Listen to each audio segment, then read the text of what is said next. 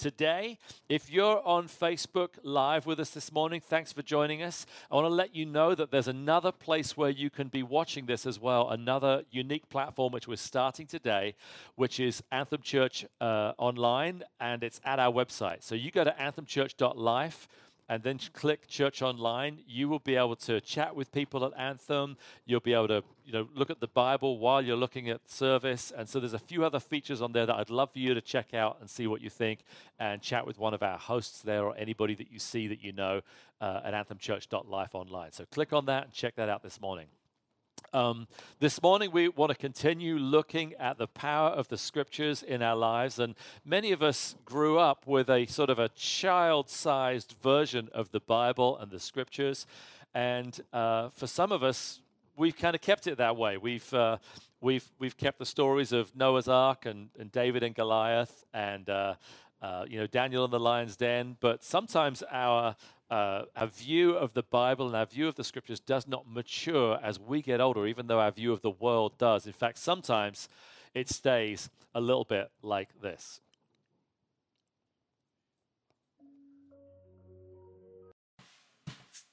Um, it looks like, like normal book. book.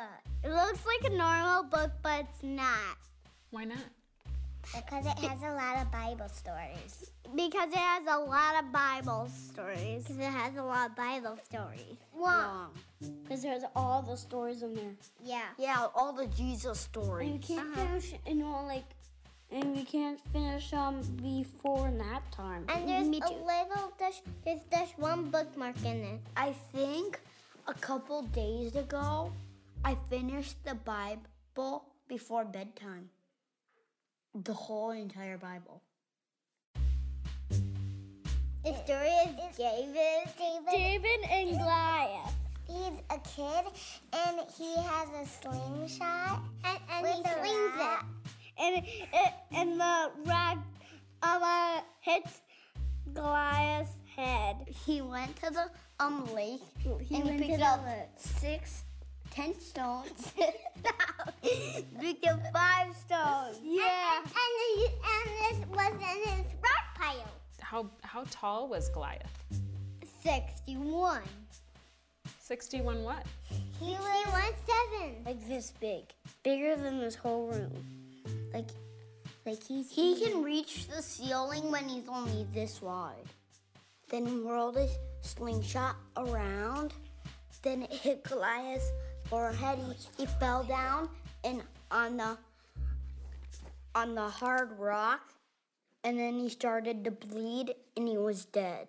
No, he no, he didn't bleed at all. He just got a, he just got maybe he just got hurt a little bit, or maybe he didn't bleed, but he just did. It was just that he just he's dead. And then he got back alive. No, that's th- that's wrong. It didn't hurt Goliath. Goliath is this big, and the rock is only that big. I know, but how do I make him dead if it's so small and he's bigger? How do I make him dead? He's not really dead. He's just pretending. He just wants David to win because he's a little boy.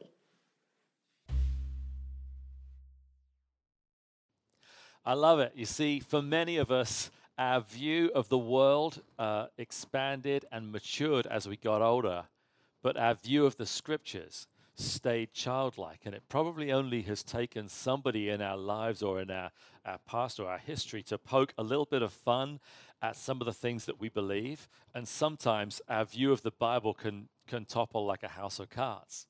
And so I really believe it's important that we know where the scriptures that we believe that make up God's word to us came from, how they got to us before we, we believe that they can have an impact in our lives. Is the Bible reliable? Is it trustworthy? That's something that we, uh, we, we spent a bit of time asking last week. And this week, we just want to uh, uh, ask, I just want to ask this question as we take a 30,000 foot view. Do we delight in God's word or do we neglect it? I, uh, I, have been reading a, a, passage of scripture in Psalm 119, verse 16, and King David wrote Psalm 119. It's the longest psalm in the Bible. And King David said this about the scriptures, and he would have been talking about the, the first five books of the Bible. He said, I delight in your decrees. I will not neglect your word. Delight or neglect? Do we delight in God's word or do we neglect God's word? And you and I know that we were all on some kind of scale between those two extremes of whether we delight in God's word like David did or whether we neglect it. I know that for myself and my wife, when we have plants in the house, um, it, it's likely that those plants are going to die because, as much as we might have great intentions to water them regularly, that daily commitment of taking care of plants uh, regularly and nourishing them and feeding them uh, is, is likely not going to go so well. And so, we don't tend to have a lot of plants that are supposed to be nourished by us because they'll die early. They'll, they'll wither really quickly. And it's the same with our commitment to God's word, I believe. If we don't nourish uh, uh, our decision to read and to engage with God's word regularly, it's something that will be neglected. It's something that will wither in our lives. So today I want us to, to uh, recapture and uh, recapture that, that curiosity and fascination for God's word and for engaging in the Bible. One of the, the questions that we used to ask at a church I was at in Michigan for a long time is this What is your right now scripture? What is the scripture that's impacting your life today? Because as much as there could be uh, scriptures that have impacted our lives in the past and have brought changes that have kind of brought us to where we are, um, we're only delighting in God's word if something about it is impacting us today. I've been reading through the book of James this last week, and honestly, there's, there's pieces of practical wisdom right there that make so much sense to daily life that we, we wouldn't even believe sometimes that stuff's in the Bible, but it's just the most practical day to day wisdom that comes right out of the truth of God's Word. Now, to get us thinking a little bit more about where the Bible came from and its value and its uh, validity and reliability over the years, we want to engage again the talents and the wisdom of our good friend Abdu Murray. And Abdu is a person who spent most of his life, his younger years, as a Muslim uh, and uh, uh, studied the Quran, but over a period of time, over a period of about nine years, he went on a quest, a personal quest for truth, and he found it in the person and the life, death, and resurrection of Jesus Christ. And so uh, we're going to just watch a little bit of how Abdu would uh, introduce the theme of the power of the scriptures.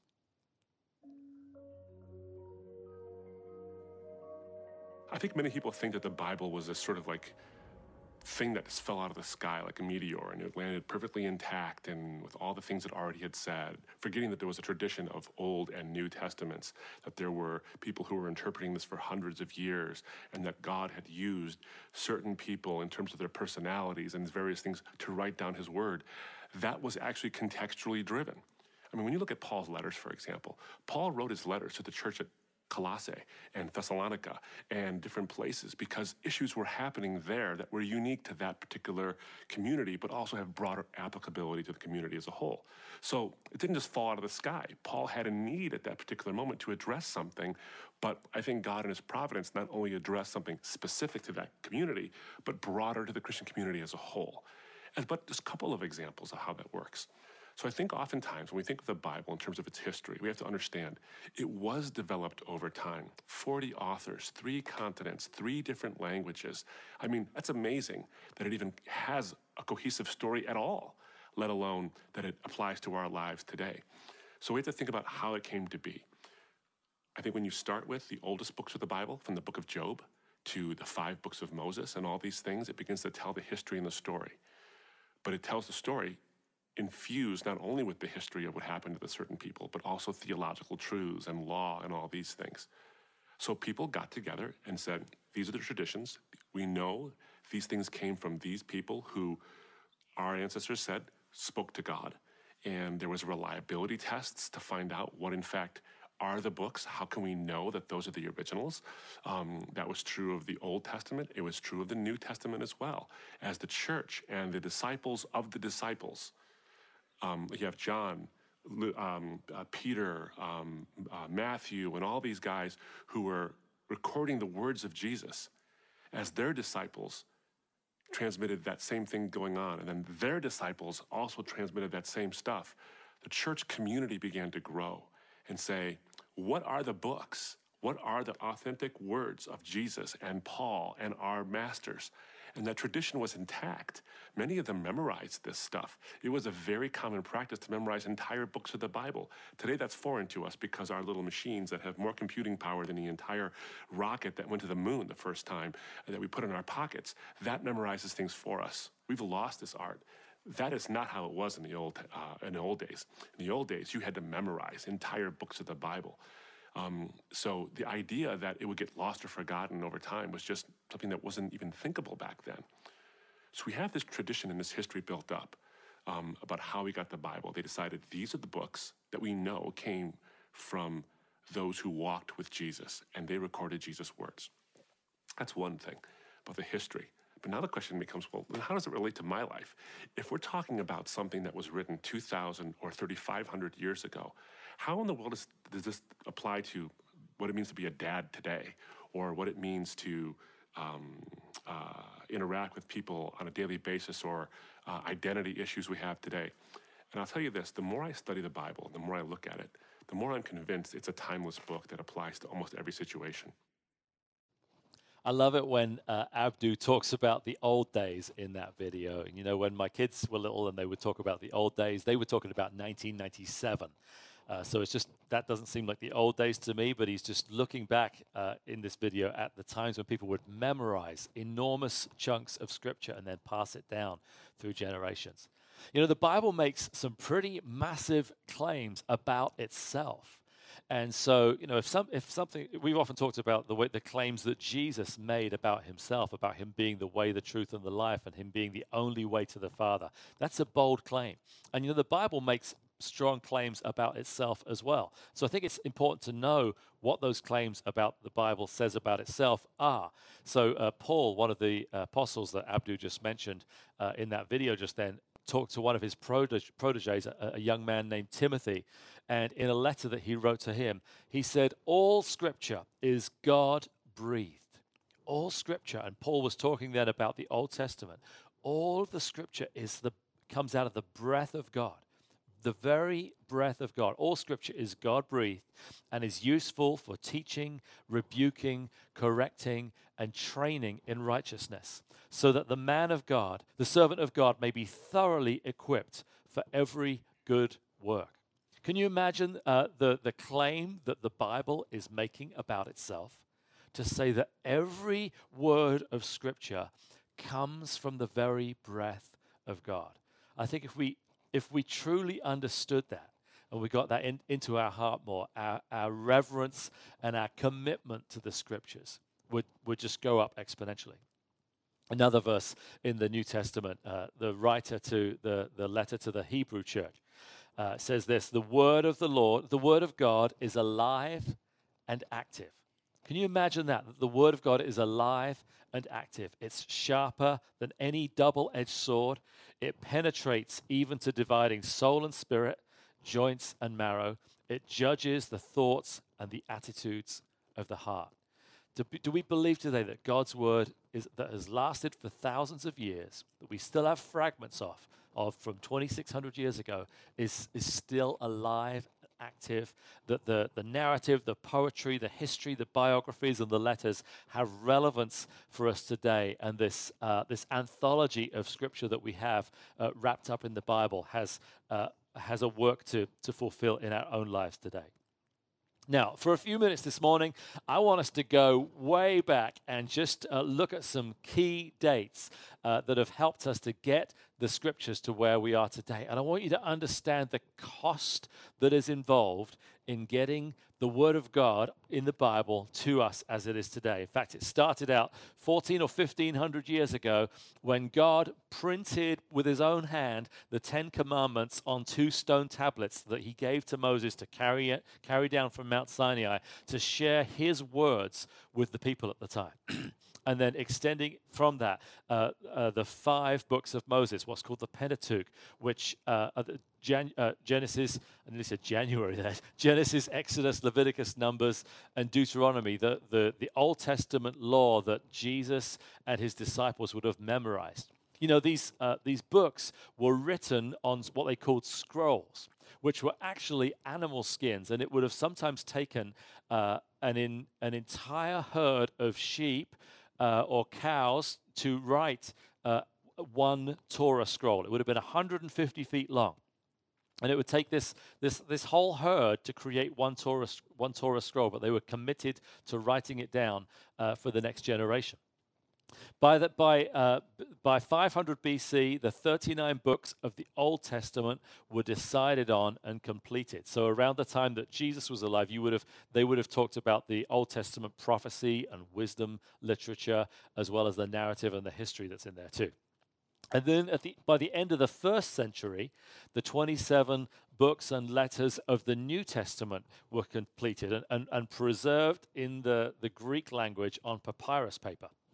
A little bit later than that, there's this, there's this uh, church uh, council uh, called the Synod of Hippo, which was uh, the Catholic Church Council of the time in North Africa, that met and decided upon and uh, what's called canonized the 66 books of the entire Bible and said, and, and from said from now on these uh, what we would call the scriptures. Can you imagine the presence of God in that meeting, inspiring uh, those people in, a, in, perhaps a time like no other, uh, as to which books were to be kept in and left out of the scriptures? And the, the, the, the word of God spread across the globe, but there came a time in about from about 600 AD that uh, began a long period of Bible suppression where the Bible was suppressed by the church. It wasn't uh, made available to people. It was it was held very tightly. It was only allowed in one language, and that was Latin. And it was only able to be read essentially by Latin speakers, which was mainly just the, the priests. Um, any other uh, languages were considered illegal by the Roman Church. If anyone was found with a Bible in another language, they were executed on the spot being the kind of person that wanted to propagate and move the scriptures around would cost you your life. The church had become very corrupt at this time. They, uh, over during that period, uh, from sort of 400 to 1400, called the Dark Ages, was a time when the church would exert extreme control and people would have little control or little freedom. In fact, even to the point of being able to pay money to get people out of purgatory and into heaven, this, this uh, kind of made up place that isn't in the scriptures that so much of the church at the time believed in. Uh, you could pay somebody, it's called an indulgence, you could pay the priest to get your uh, uh deceased relative removed from purgatory and into heaven something that they felt was really important was to get people removed from purgatory and into heaven. And so the priests would charge for this deceitful practice, to, to or this, this de- deceitful and non existent thing to take place to, to continue to fund the church. So you're probably wondering how did the church break free from this thousand year period of, of, construction, of, of, um, of corruption? You know, during this time, there was this group uh, in Ireland, a secret Bible society in the 560s named the Culdees. And the Culdees were a group of monks who were committed to discipling one another in the ways of the scriptures and, uh, uh, and being committed to continue writing down or rewriting down the scriptures. And this, um, this practice lasted for hundreds of years one of the, the, in a sense, the sons of this movement was a man by the name of John Wycliffe. And in 1380, he made the first translation of the Bible into the English language, the English, my people, of course. Um, that was what he did was completely illegal. But all of a sudden, English speaking, English reading people could read the scriptures.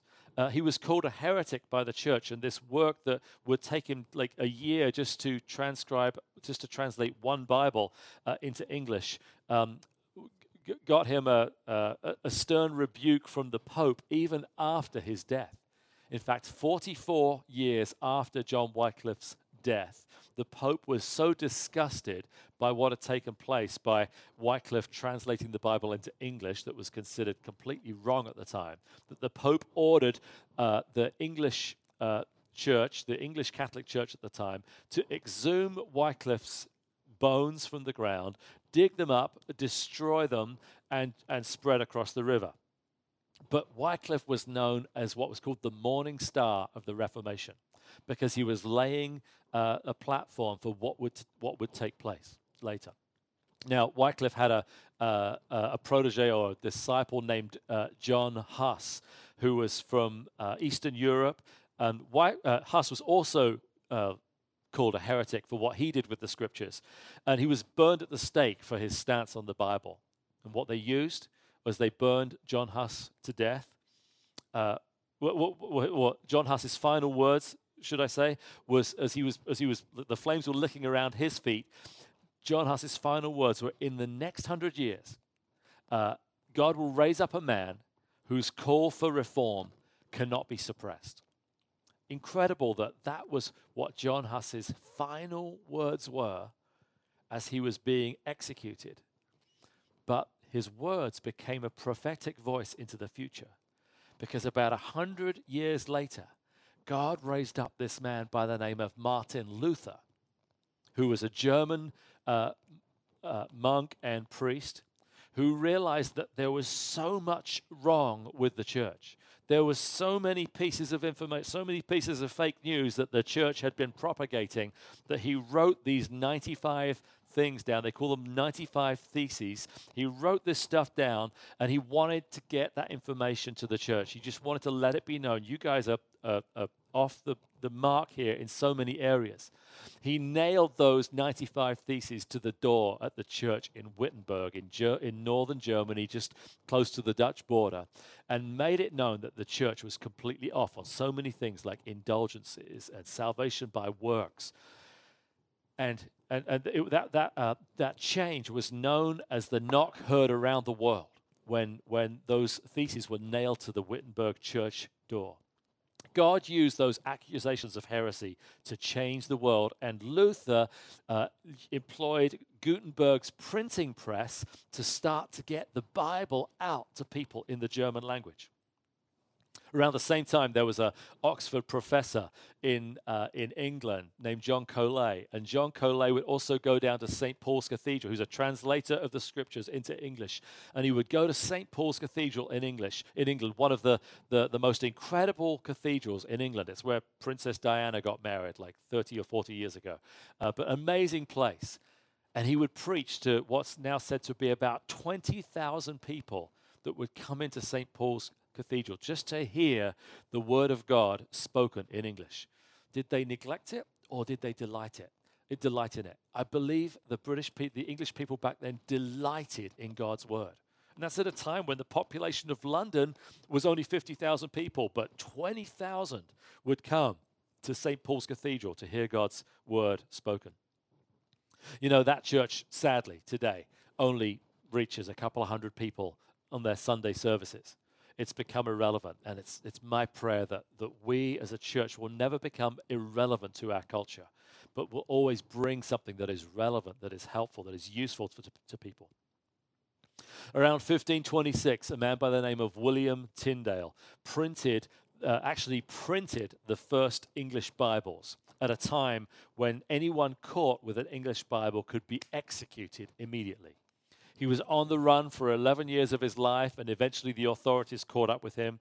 Uh, he was uh, uh in, later in life he was incarcerated for 500 days before he was strangled and burned at the stake. And Tyndale had a specific prayer when the flames were licking around his feet that day, and it was this. He prayed, God, will you open the eyes of the King of England? He knew that the king, King Henry VIII at the time, was the key to open to uh, to the to the movement of the scriptures across the Western world at the time, and God did exactly that. And even in the midst of his own uh, brokenness, and uh, and of course you you know you know the history with Henry VIII and the beheading and the wives and the the uh, assumption of the leadership role of the Church of England at the time.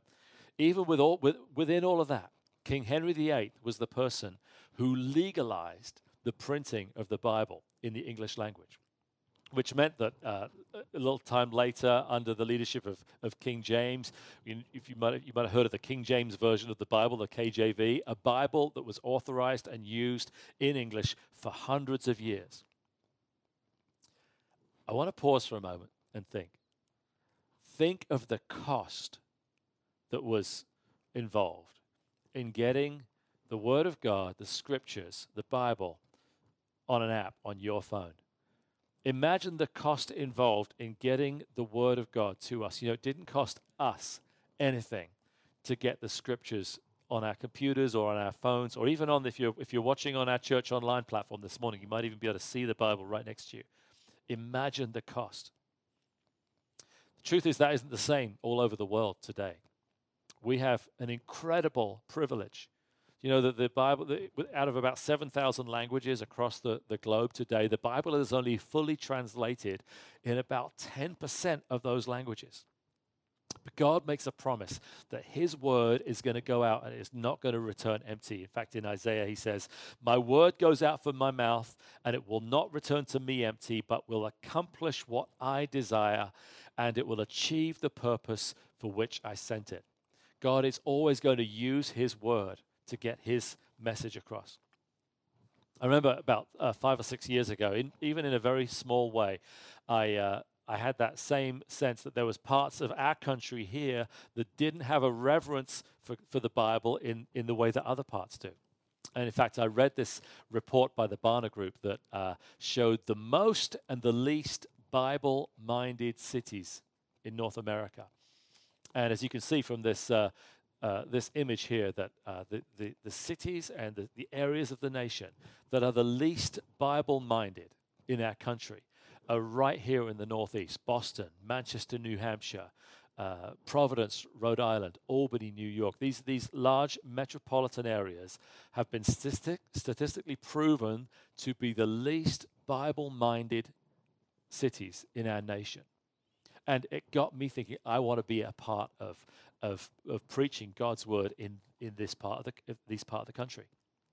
I, I, I want to encourage you. You know, if if you grew up here in New England or you moved here because of a military uh, responsibility or a job change or something, I believe God has you here for a reason.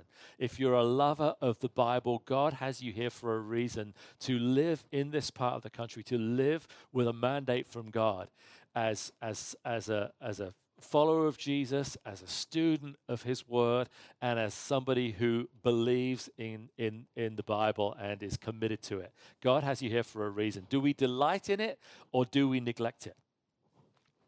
A decade or so, I, I met two guys who explained to me that uh, God had given them a, a vision and a, an idea for creating an app online where uh, people could interact with the Bible on, on their cell phones or their smartphones or on their computers.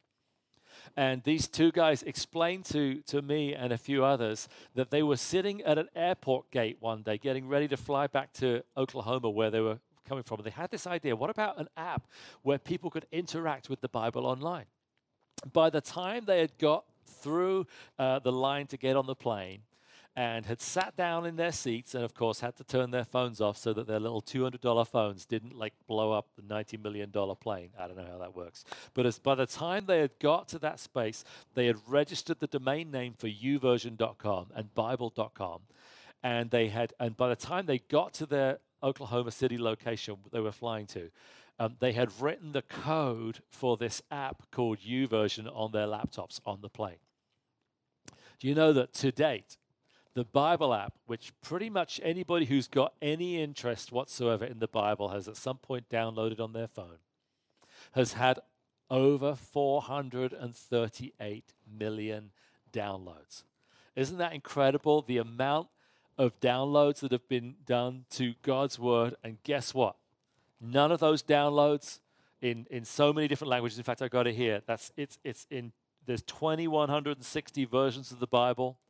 It's in 1,475 supported languages, either part of the scriptures or the whole thing. And you know what? It's likely that nobody lost their lives to make that take place. You know, because our access to the scriptures is so easy. It's just, it, it's just, it's no wonder we lose our way sometimes. It's no wonder we forget the power of the scriptures in our lives. And I don't care whether you're, you're 10 years old or whether you're 80. For any, any one of us that's listening to me talk this morning, you know that that you and I have a tendency to neglect the most incredible gift that we have been given. Remember, David said it this way Psalm 119 I delight in your decrees, I will not neglect your word. So I want to ask you this morning what will your response be? What would happen if you and I, as followers of Jesus, took on a, a different approach to the scriptures? God, we will not neglect your word. While we're here on this earth, while you've put us here, we are going to not just revere God's word as if it's some precious book sitting on a, on a coffee table, but we're going to engage with it. We're going to commit to it. And it's my prayer that, that you and I will uh, take on a new approach to our commitment to the scriptures and allow it to impact our lives.